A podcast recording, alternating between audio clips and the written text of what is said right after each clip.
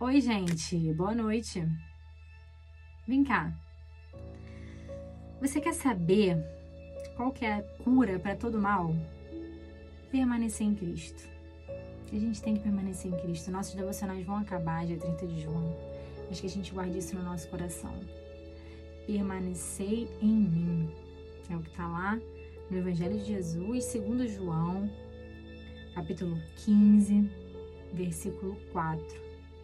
A comunhão com Cristo é a cura certa para qualquer mal, gente.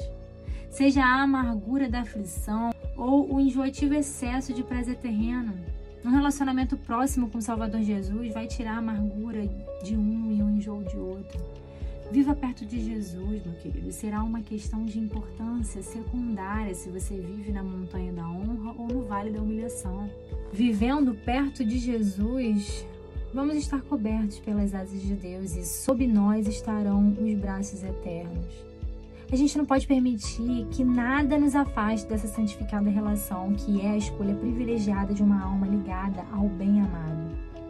Não fique contente com o um encontro ocasional, mas busque sempre estar em sua companhia, porque apenas a presença de Deus vai trazer conforto e segurança.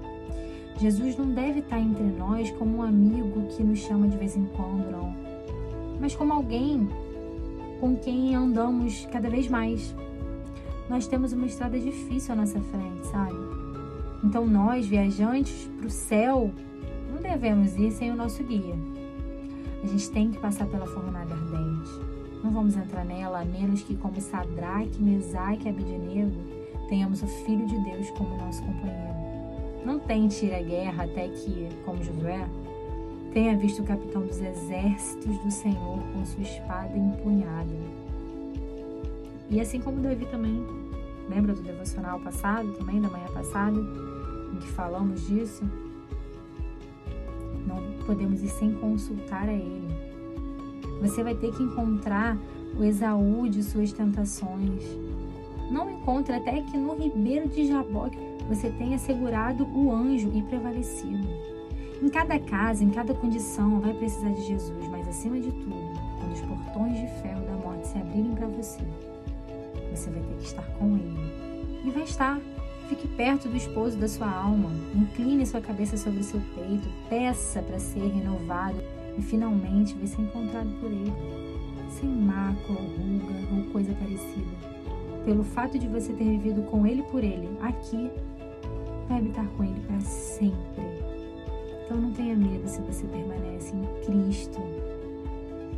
Durma essa noite descansando nos braços dele, certos de que permaneceremos nele e assim a nossa cura está garantida, a nossa vida eterna está garantida.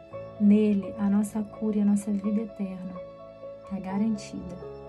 Em nome de Jesus. Amém? É isso, gente. Até amanhã. Beijo.